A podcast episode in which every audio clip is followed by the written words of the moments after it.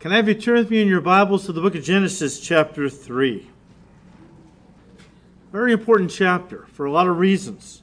We'll see some of them tonight, but um, without Genesis 3, a lot would go unanswered in the world in the way of why things are the way they are.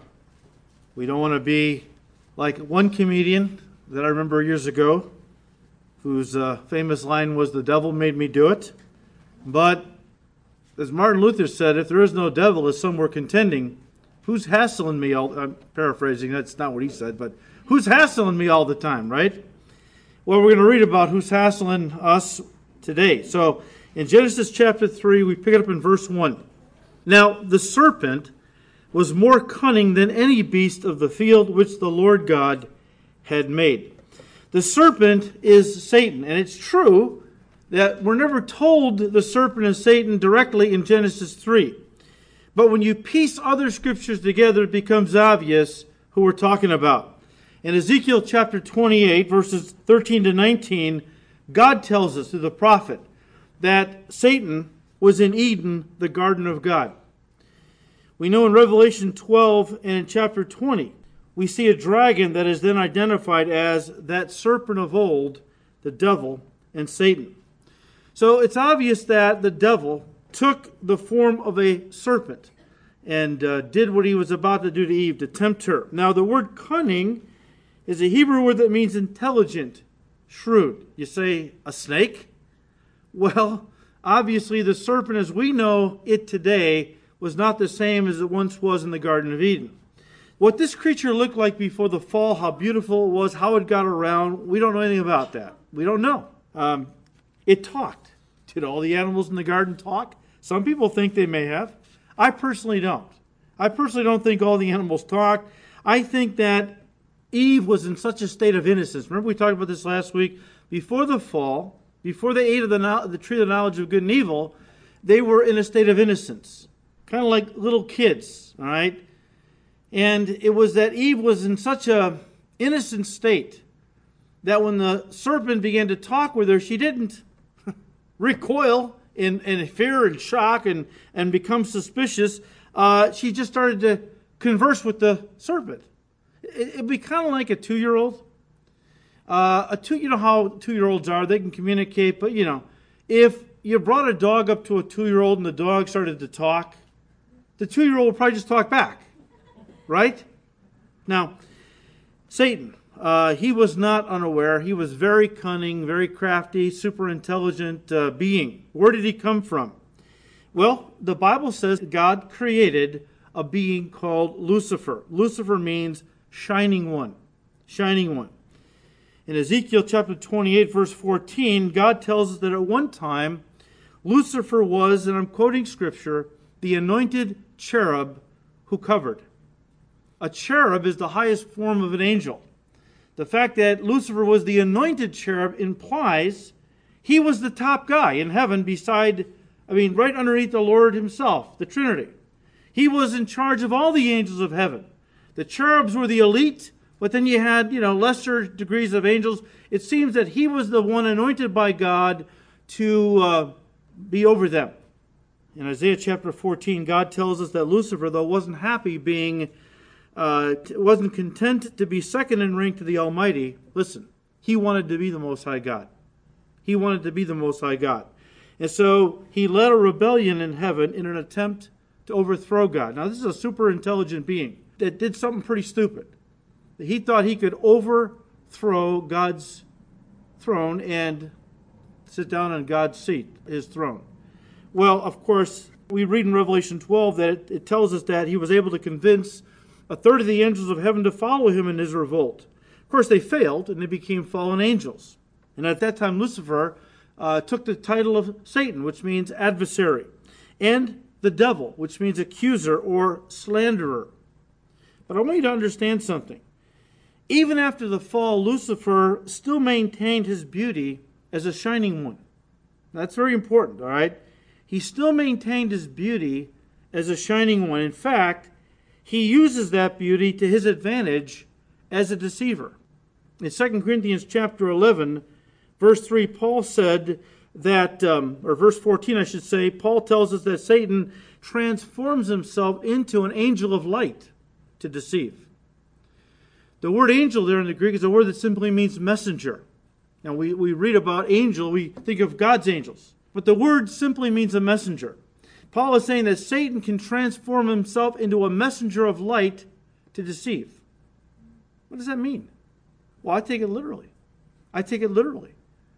There have been, down through the course of history, beings that have appeared to others. I'll give you one the angel Moroni, who appeared to Joseph Smith and gave him, supposedly gave him these golden plates, the plates of Nephi. And uh, with these golden tablets, he was able to um, decipher things, all right? And it led to the Book of Mormon. But a, a, a being of light came to Joseph Smith and gave him information, told him that all the churches up until this point of his life had been corrupted. There was no true church, all the churches were teaching lies. And God was now coming to him, sending an angel to him to give him the truth that he would start a new church that would be pure. Of course, it was all lies, right? We see in the occult, especially in like the New Age movement, uh, people involved in the New Age movement have been visited by uh, beings of light, uh, often called ascended masters. People that have died and have moved out into the astral plane in spirit form come back once in a while and visit people and give them uh, information. We'll give them doctrine. We're going to see in a moment that demons have doctrines. Doctrine means teaching. So Satan's whole deal is to appear to be beautiful. Uh, we associate light with beauty and truth, don't we? And Satan uses that to his advantage. He takes the form of uh, a being of light. He is, a, he is a being of light, but he does so to deceive. Paul said in 2 Corinthians 11, verse 3, he said, But I fear lest somehow, as the serpent deceived Eve by his craftiness, so your minds may be corrupted from, listen, the simplicity that is in Christ. When you listen to some of these other belief systems that people have gotten from angels or whatever, they're so esoteric and deep. But you know, Christianity, the gospel is so simple, isn't it? For God so loved the world that he gave his only begotten Son, who came down to die in our place because we were guilty. We were sinners. Sinners can't die for sinners. So the sinless, spotless Son of God became the Lamb of God who gave himself for the sin of the world, that we would not have to die uh, in hell forever, but might have eternal life. A child can understand that. And Paul says, listen, don't let any being, even an angel from heaven, preach to you any other gospel than that which I have preached to you. Let them be accursed. Because Satan is out there, and he is trying to deceive. And he comes across looking beautiful and positive but all the while, he's deceiving. I think, in a sense, we're all victims of Milton's depiction of Satan as an ugly, hideous creature, uh, red uh, jumpsuit, uh, horns, pitchfork tail.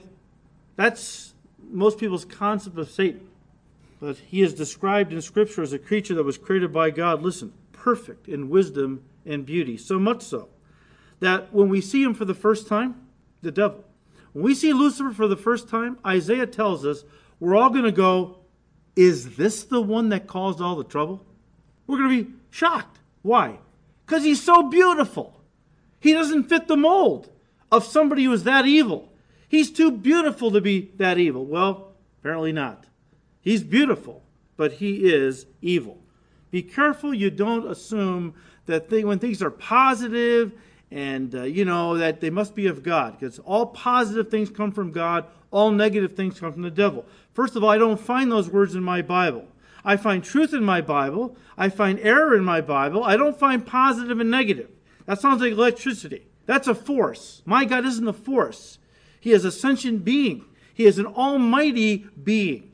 And he is not, you know, subject to, you know, th- this idea that, you know, negative things are always from the devil. And positive things are always from God. Positive confession, because that's of God. Look, the devil's very positive. As we're going to see, he told Eve, if you eat the forbidden fruit, what's going to happen to you? You're going to become like God. That's pretty positive. What did God tell Adam and Eve before Satan tempted them? You eat the fruit of that tree, what? You're going to die. Sounds kind of negative. Look, sometimes the truth is kind of negative sounding, and sometimes a lie can be very positive. The issue is what does God's word say? All right? What does God's word say? All right, that's the issue. So, sometime before Genesis chapter 3, Lucifer sinned in heaven and fell. Jesus said in Luke 10, he said, I saw Satan fall like lightning from heaven. When did that happen? We don't know. Now, if you're into the gap theory, some people think that happened between Genesis uh, chapter 1, verse 1 and verse 2. We don't know. Okay? We don't know. We know sometime before Genesis 3, though, Lucifer led this revolt in heaven and he fell. Now, when Lucifer fell, guys, I'm trying to just kind of, this chapter is so foundational. I just want to kind of sketch out some of these things so you have a, some of this you've already heard me teach many times. But think through it with me, okay? So you understand this, all right? When Lucifer fell, his, his authority in heaven was terminated, although he was not kicked out of heaven at that time. In fact, he still has access to heaven. That's where he accuses us to the Father. That's why he's given the name devil, accuser, slanderer, right? And who's our advocate that defends us? Jesus Christ, the righteous, okay? But when Lucifer fell, he was stripped of his authority, but not of his, you know, ability to stay in heaven. Now, the devil, and we know from the book of Job, we see how that the angels of God presented themselves before the Lord, and Lucifer came along with them to accuse Job. And we know that Lucifer is going to have access to heaven until the midpoint of the tribulation period when Revelation 12 tells us God will say to Michael, one of the chief princes in heaven, chief angel, he will say to Michael, It's time you and your angels cast Satan out. There's going to be a war in heaven, and Lucifer is going to be cast down to the earth where he will be confined for the rest of the tribulation period he comes down having great wrath because he knows he's only got a little time left before he's judged. So he still has access to heaven. He continues to maintain authority uh, as the leader of an army of fallen angelic beings, very powerful army. Listen, that are still bent on overthrowing God. Now, here's the thing Satan knew he couldn't do anything to hurt God directly. So he decided to do the next best thing hurt those whom God loved and made in his own image for the purpose of loving, intimate fellowship. You really want to hurt somebody? Strike their kids. Satan knew I can't do anything to hurt God, but I can sure hurt him by hurting the ones he loves. Genesis chapter 3, guys, is all about Satan exporting, listen, exporting his rebellion from heaven to the earth, where he set his sights on corrupting mankind to turn them into the same kind of fallen creatures that he himself and his angels were, and in the process tear them away from a loving God because sin would separate them from God. He knew that, even as it had separated him from God. But, guys, that wasn't his only plan. He wanted to take from Adam and Eve, through deception, the world God had given to them. You see, Satan wanted to be the world's new owner and man's new master. He wanted this to be his base of operations. This was a planet that God chose to put man on. This was a planet that God loved because it had a treasure in it. Remember the parable of the man who walked through the field and found a treasure? And for the joy thereof went out and sold all that he had so he could purchase the field and gain the treasure? The field was the world. The treasure, well, those were going to be his people, God's people, the ones that would believe in him and receive him as their Lord and Savior eventually. So Satan figured, look, God loves this planet. God has put people on this planet he loves. And if God loves these people and God loves this planet, that's the target. They're in the crosshairs. And so in verse 1, we read again Now the serpent was more cunning than any beast of the field which the Lord God had made. And he said to the woman, Has God indeed said you, and the you is plural, down through verse 5. So he's talking to Eve, but he's including Adam. Adam's not there right now. I don't know where Adam was. I'll get the car washed. We don't know where he was. He wasn't there right now at this time. Maybe he's picking berries somewhere. I don't know. Anyways, God is, has God indeed said, you plural, uh, shall not eat of every tree of the garden. Now, in John's Gospel, chapter 8, you have to turn there. Jesus referred to Satan as the father of lies, who was a liar from the beginning. And no doubt that's a reference to Genesis 3, when Satan, as the father of lies, offered up the first lie he ever fed to mankind. In this case, it was only two people, Adam and Eve. And the very first lie of the devil, listen to me, was to tell Eve that God didn't tell her the truth. That God didn't tell her the truth. Notice he doesn't come right out and call God a liar. He's too subtle for that. He just, you know, subtly tries to sow doubt in her mind as to what God said.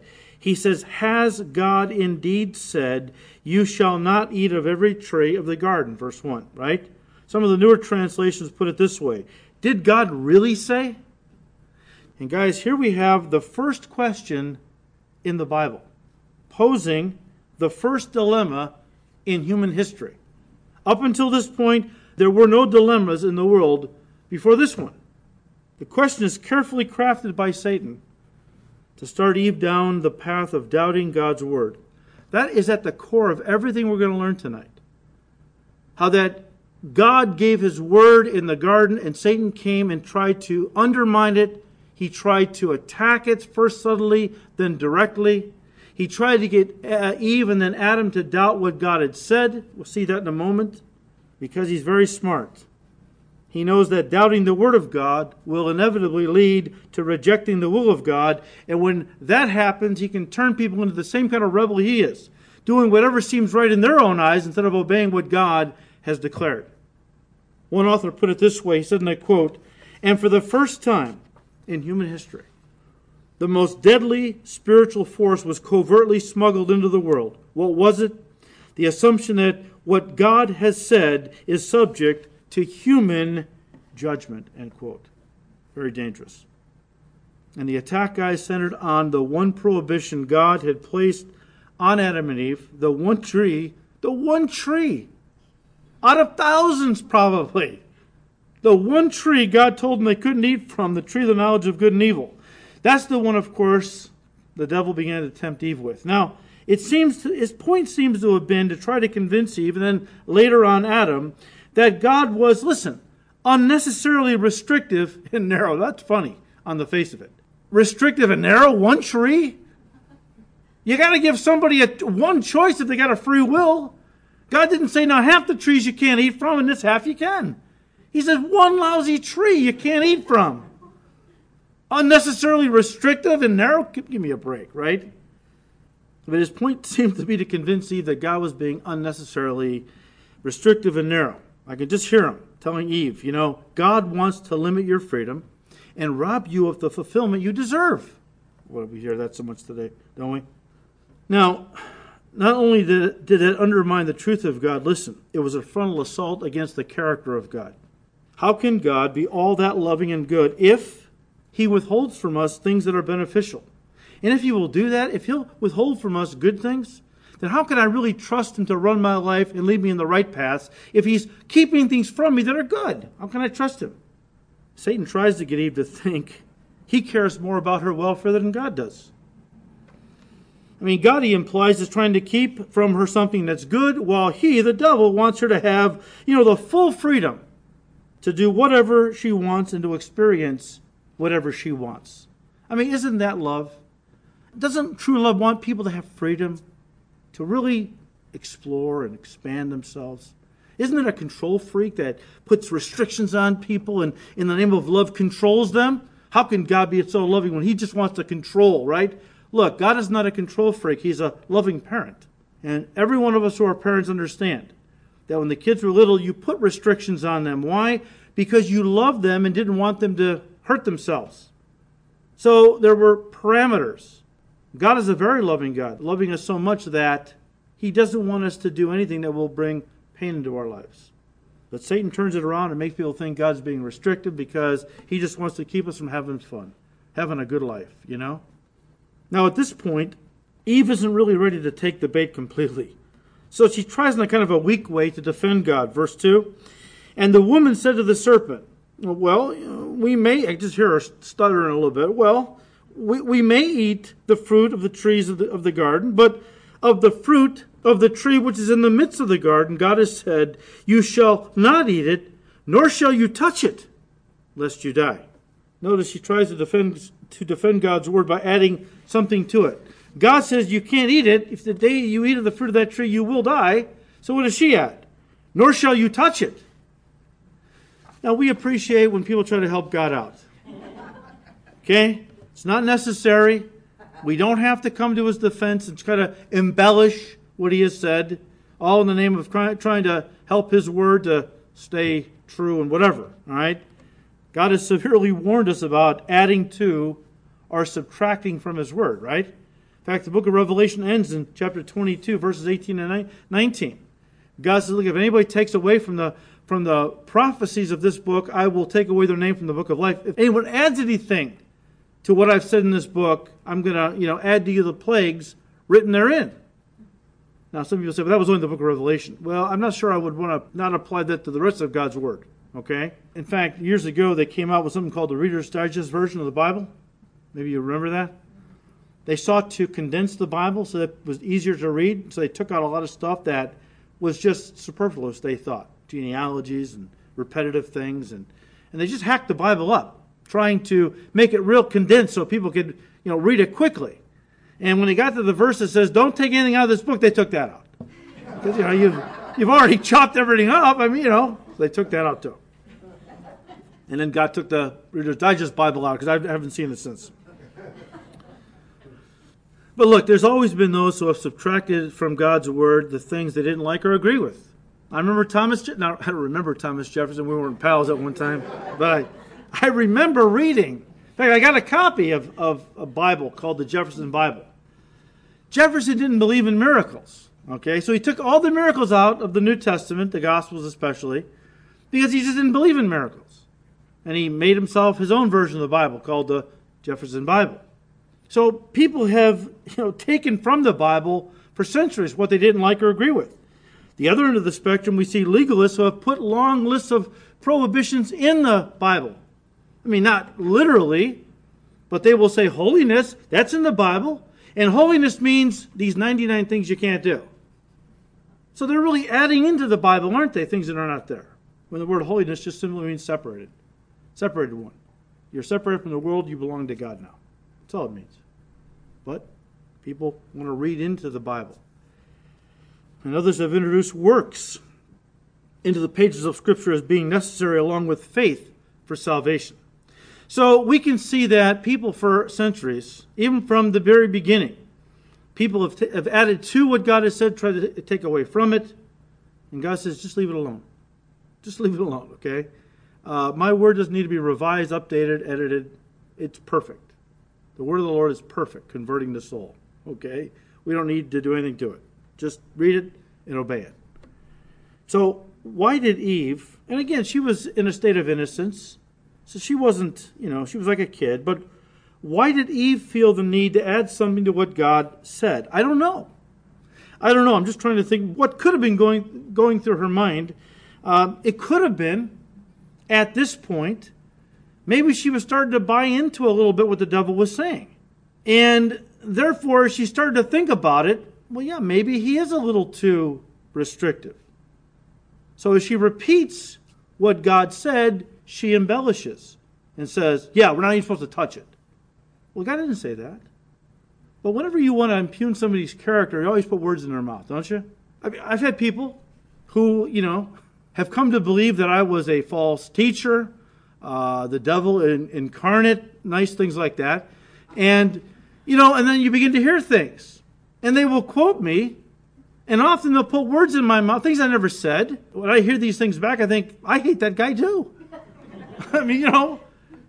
But apparently she seems to have been wavering because at this point the devil, he acts like he's got her. All right? I mean, the mask comes off, the subtlety thrown out the window. He just attacks God directly. He just attacks God's character directly. Verse 4 Then the serpent said to the woman, You will not surely die. For God knows that in the day you eat of it, your eyes will be opened, and you will be like God, knowing good and evil. First, Satan tells her, and I want to pick this apart so you see how he attacked her, how he tempted her.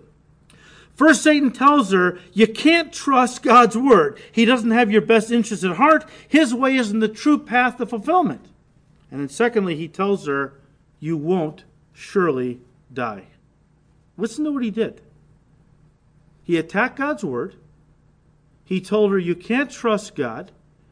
No use doing what he has said because he doesn't have your best interests at heart. And guess what? Whatever you do, there'll be no penalty, there'll be no judgment. There'll be no day of reckoning. Again, in other words, you can do whatever you think is right, Eve, even if it goes against what God has said, and there won't be any consequences. No judgment. Is that a message we're hearing today? And so these things appeal, these ideas, no consequences. We would say they're preaching no judgment. That's the big lie today. And why is this so appealing to people? Well, guess what? Here's the general mentality of most people in our country, the world no doubt, but in our country. Look, here's what most people are thinking.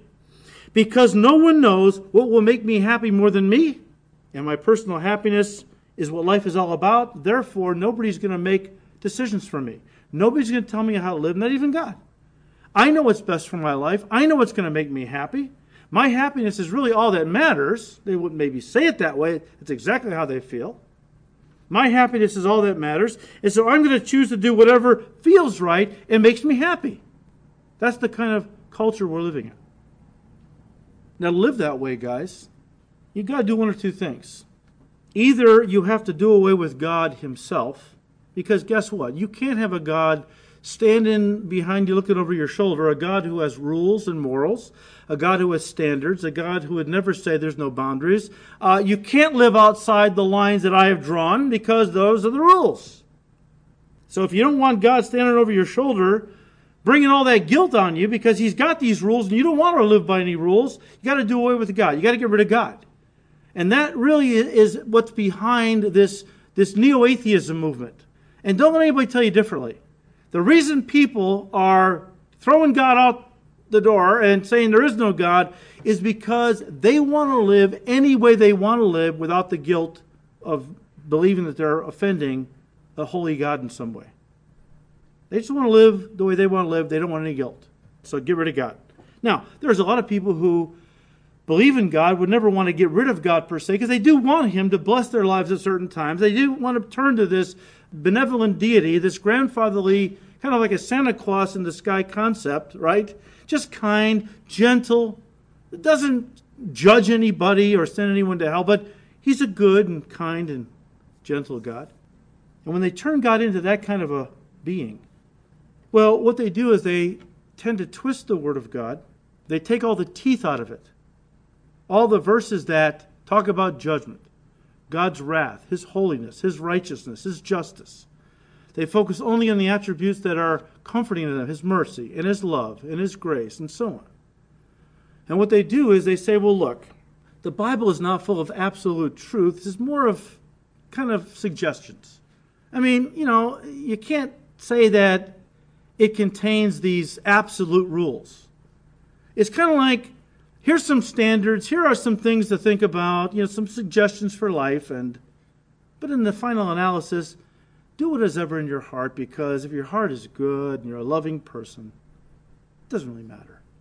And that's the concept today. So people are going to God's word and saying, well, you know what? These are not absolutes. They are more like suggestions. I guess there's 10 suggestions, not the 10 commandments. And, um, and, and, and they have they've done away with absolute truth, and now it's all relative. Whatever is right for you, that's okay for you. Whatever is right for me, well, that's my truth.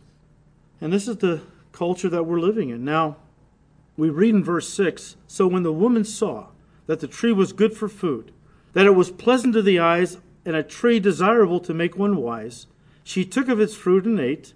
She also gave to her husband with her, and he ate. So by this time, Adam comes back now from wherever he was. And uh, Eve ate the fruit and then uh, gave to Adam, and he did also eat. So Eve, with the serpent's help, became the first person on earth to doubt and deny the validity and the authority of God's word, opting, listen, instead to do what seemed right in her own eyes. And when Eve did that, guys, and this is the thing today, it's, it's continued to the present day. Okay? In doing so, she became a judge over God's word instead of allowing the word of God to judge, to be a judge and the final authority over her life and conduct.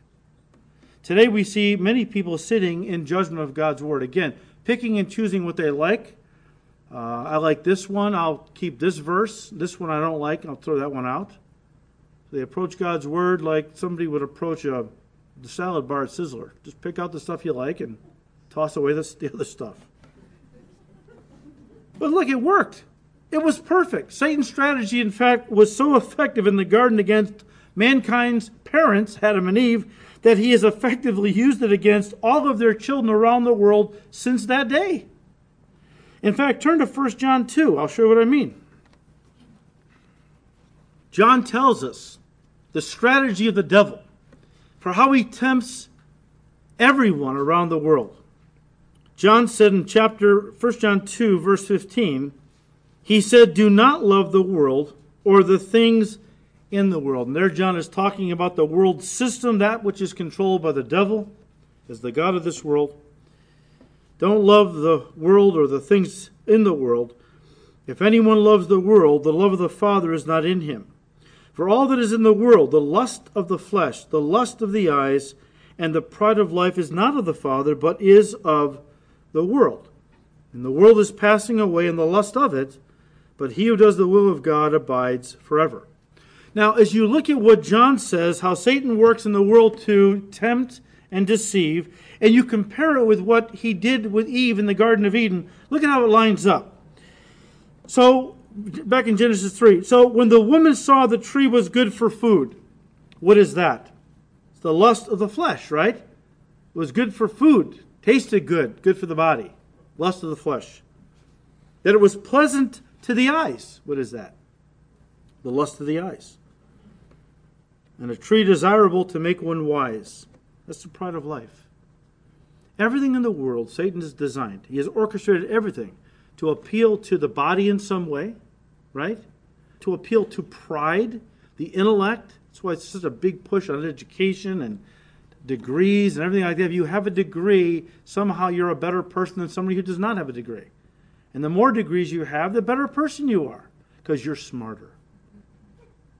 And then some of these people with these degrees, the things that they believe and say and do, I'm like, God help us. Okay? I'm not putting down education. Don't make it a God, though. People have turned education into a God. They've turned the body into a God. They've turned the lust of the eyes into a God, materialism. God said the, the 10th commandment, not the 10th suggestion, the 10th commandment, you shall not covet, which means to lust after whatever belongs to your neighbor. Because that will lead you down a path of sin. Be content with what God has given you is the idea.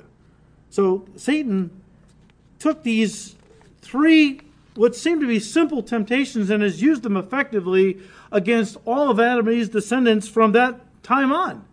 In fact, he even used them, the, this three temptations against the Lord Jesus himself in the wilderness. You remember how when Satan, uh, excuse me, Jesus fasted for 40 days and 40 nights as the Spirit led him out into the wilderness? Then at one point Satan tempts him, right? And what does he do? He knows he's hungry. He hasn't eaten for 40 days, 40 nights. He says, uh, Look at these stones. And, and, and those stones back then, in that area, were kind of like flat, disc like stones. They looked like bread. He says, Why don't you use your mighty power to turn those stones? They already look like bread. Why don't you use your power to turn them into bread? You're hungry, aren't you? Go ahead and do that. And what did Jesus say? Man shall not live by bread alone, but by every word that proceeds out of the mouth of God.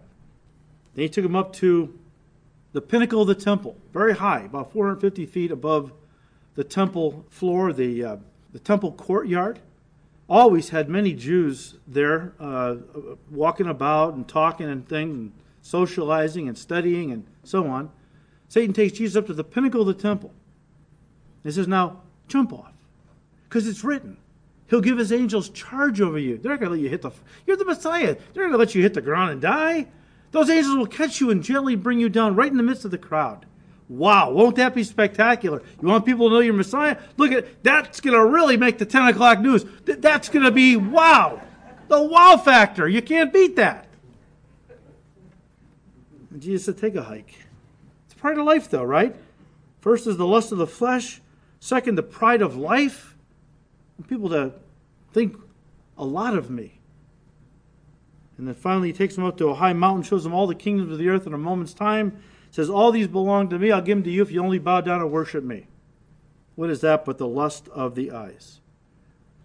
So I want you to be cautious and careful to understand what how Satan works. He, he's he's not real creative in the sense that when something works, he sticks with it. He's only got a few plays in his game book, but he, they work really well. So he keeps using them. And the lust of the flesh, the lust of the eyes, the pride of life, these are three areas that he will constantly target to get you away from God, to break up your marriage, to get you to do something that is wrong to do, it's all designed to take you away from God. But notice that three times Satan came at Jesus with three different temptations in the wilderness, and three times the Lord countered by saying, What? It is written. The Word of God is living and powerful. 2 Corinthians 10, verses 3 and 4 The weapons of our warfare are not carnal, they're not physical, but they are mighty for the pulling down of strongholds. What are they? The Word of God and prayer. That's all we need. Know the Word, know the Word really well. So when Satan attacks you, and he will do it with condemnation, what do you say? When the devil starts condemning you, you're a lousy Christian. God is got, he, he's going to disown you, or he has disowned you. What do you quote? There is therefore now no condemnation to those who are in Christ Jesus. I will never leave you nor forsake you. Once you belong to me, you're mine forever. I've begun a good work in you, and I'm going to finish it. And I'm going to take you to be with me. That's when I'm going to finish it completely at the rapture. But, guys, this is where all spiritual warfare began on the earth, in the garden in Genesis 3. And notice it started, listen, when mankind opened the door uh, to it through rebellion against the Word of God. That, that's so important here. And when man fell, Satan took over. See, Adam and Eve didn't realize that when God gave to them the world, He gave it to them as a possession. He said, watch over it, tend it, and so on. But when Adam and Eve disobeyed God in the garden and obeyed the devil, they didn't realize that a transaction was going to take place. They had disobeyed their true king, and now they were taken captive by a usurper king. And man became the property of the devil, and so did the world. That's why Jesus came down to die for the, the world, the sins of the world. In fact, he died to redeem the world out of Satan's control. You can read about that in Revelation 5, the scroll that the Father had in his right hand, that Jesus came and took and began to break the seals of. That was the title deed to the earth. Jesus Christ paid for the earth. He bought the earth through his own blood to redeem the treasure that was in the earth. Read the parables. But when man fell, Satan took over. He became the God of this world, the prince of the power of the air, the commander and chief of a very elite, very powerful, angelic army, which is using the earth as a base of operations from which to overthrow God, his people, and his kingdom.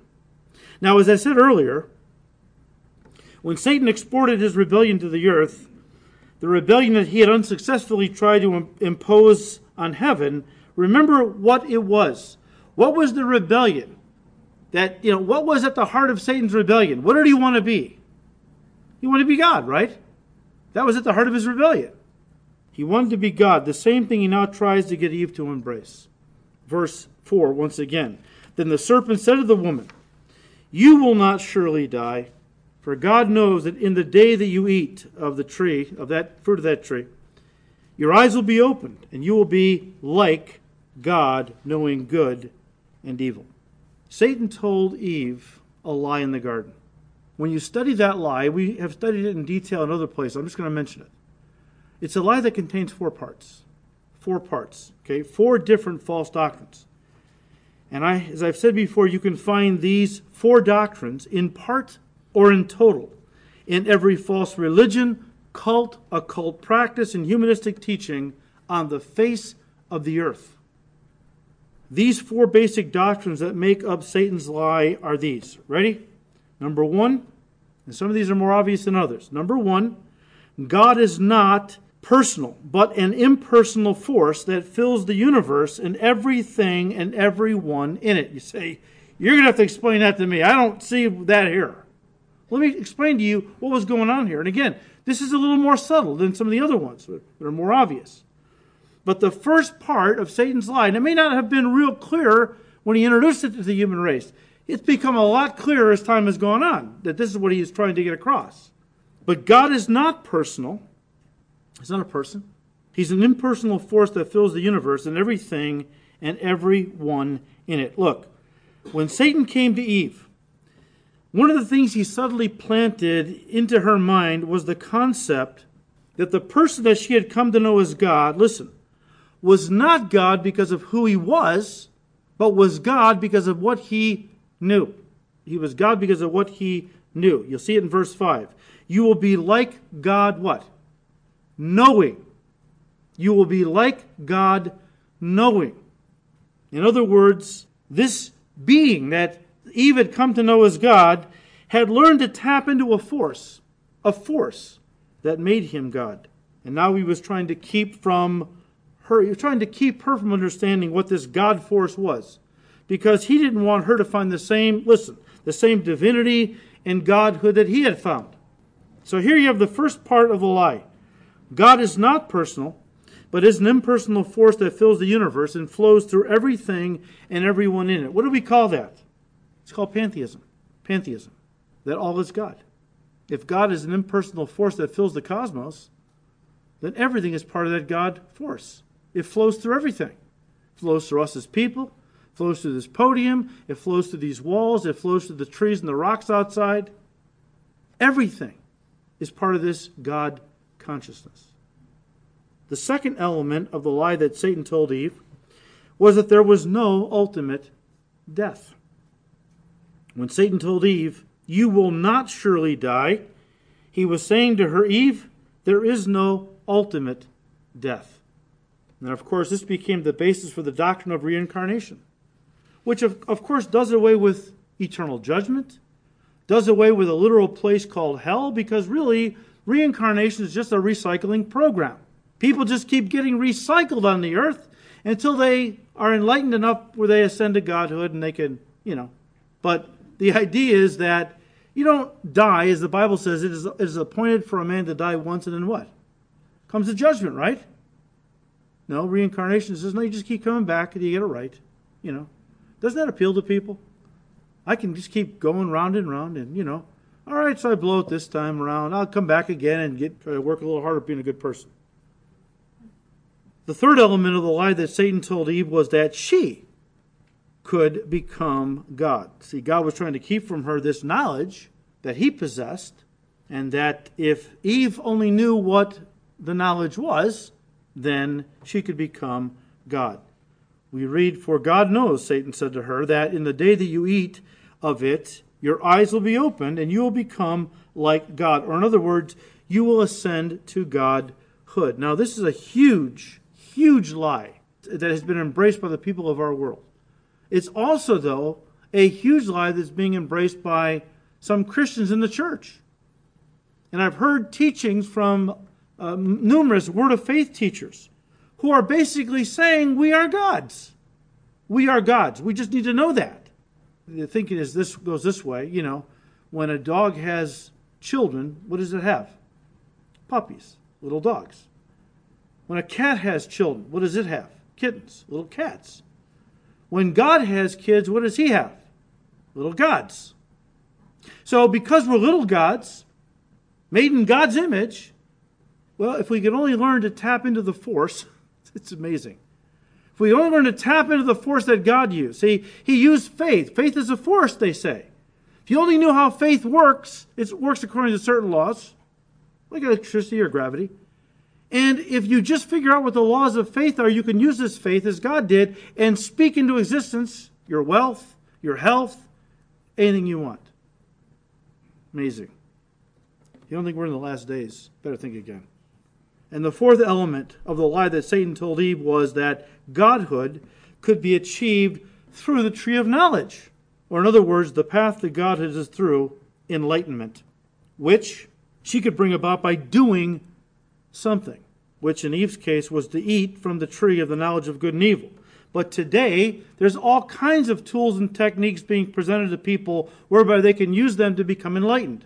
Whether you're talking about transcendental meditation, you're talking about visualization, there's many things that people use in the occult and uh, in other things, the New Age movement, things that will help you get to get in touch with your own divinity, to show you that you're really God, which is important if you're going to then use the power of God to help people and do whatever. So listen, and we're just about done. The serpent said to Eve, I'm going to paraphrase. You will not surely die, for God knows that in the day that you eat the fruit of that tree, your eyes will be open. You will be enlightened, is what he is saying, and you will become like God, or in other words, you will ascend to godhood. Now, this is the lie that Satan planted into the human race in the Garden of Eden, a lie that was in its embryonic stage back in Genesis 3, but has been growing and spreading for 6,000 years now and has become a tree that has filled the whole earth with the deadly fruit of false doctrine. In fact, the Bible calls it the lie that the Antichrist is going to use on the human race. When he comes, he is going to preach a message. He's going to have a gospel. Of course, his gospel will be the ultimate lie. Uh, we read in 2 Thessalonians 2, verse 11, uh, Romans 1, verse 25, God calls it the lie, not a lie. Satan has got a lot of lies he has foisted on the human race over the last 6,000 years. But he has one special lie. It's a lie he introduced into the Garden of Eden, a lie that has grown and spread throughout the entire world. It's the lie. And I believe the Antichrist religion will be rooted in the belief that mankind can become a super race of God beings who will live forever. I mean, this has been the goal of Hinduism, Mormonism, the New Age movement, and many other groups and movements throughout history. Those who believe that we are really God, but people just don't know that. We're really God. And so, what people need to do is be enlightened. And if enough people are enlightened, at one point, we'll reach a critical mass of consciousness, and the entire world, the human race, will be catapulted into a quantum leap and the evolutionary process will become gods. It's a little far out, isn't it? Well, you should read some of the literature among the New Agers. You'll be shocked. Shocked. In fact, they're even teaching that some people won't get with the program. They're very selfish, they say. People that don't acknowledge their God, they're very selfish. There's a lot of pride there. Oh, the devil twists things around. Now, pride is thinking you're not God and humility is believing you are God. But, but the monotheists won't get with the program. They already know this. So when the earth takes a quantum leap in the evolutionary process, the earth is a, is a living entity, they say, an organism. And people on the earth, that's why this whole earth worship, Gaia, and all of that, it goes along with all this. The earth is a living thing. And people on the earth are like cells in a body. And those people who don't believe in this collective consciousness, that we're all God, well, they're like cancer cells. These monotheists, they're, they're hindering the health of the whole planet. So you know what? We got to take care of that. We're going to have to do away with them. But don't worry. We're doing them a favor. You know, they'll be reincarnated again. Hopefully this time a little more enlightened, give it the program. Eventually they'll be with us. So they're already laying the groundwork for the Antichrist slaughter of millions and millions of believers during the tribulation period. All thinking they're serving God and doing these people a favor. Say, how could anybody do that? How, how would their conscience allow that? Because they, they think they're really helping, going to be helping people out. Listen to me. I believe the very lie that caused the human race to fall in the beginning in the garden, I believe is going to be the ultimate lie, the ultimate deception that Satan is going to use against the human race in the end. Look, guys, false doctrine in one form or another is nothing new. It's been around since the beginning of time. That's what we're dealing with in Genesis 3.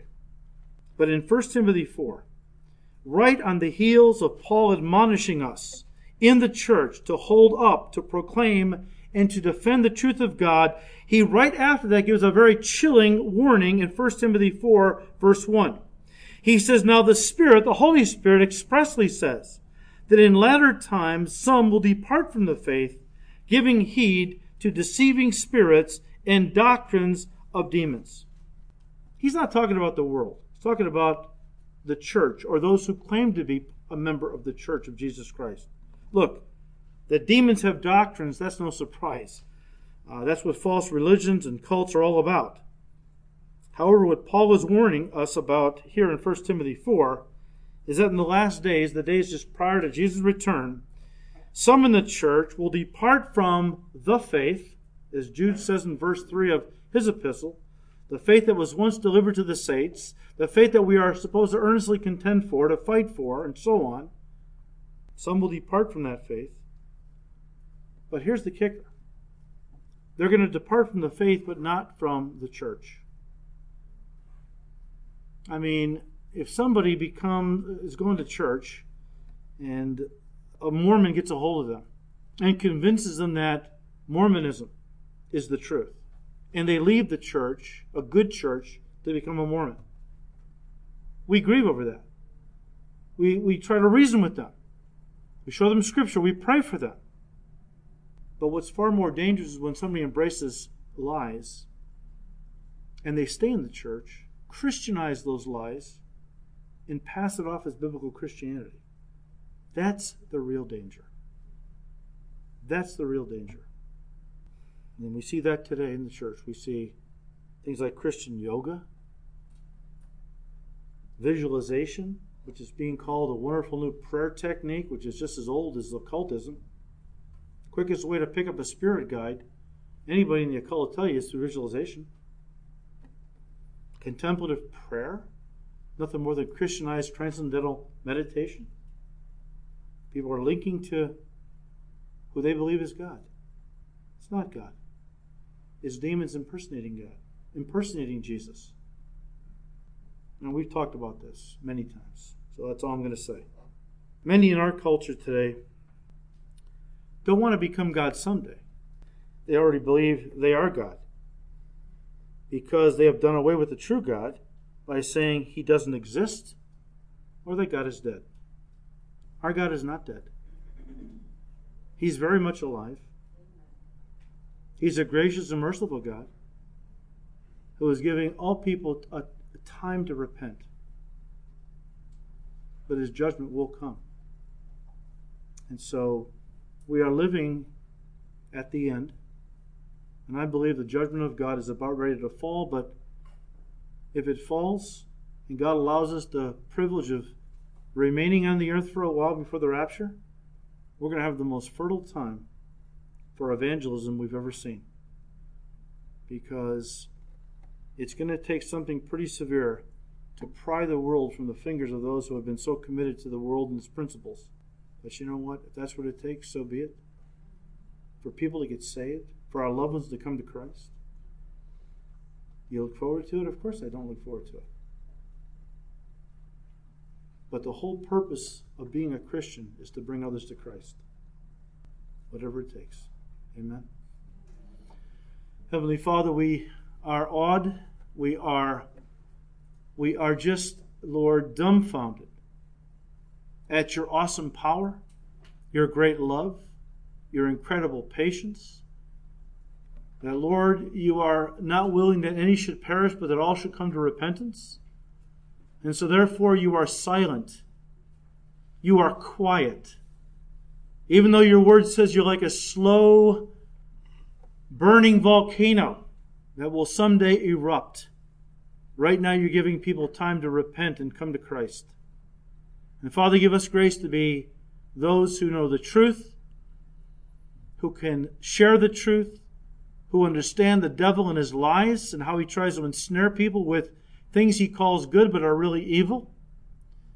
And Lord, we just thank you that you have given us the truth, opened our eyes, and give us grace to be a light in the darkness. Father, we thank you. We ask all this now. In Jesus' precious name, amen.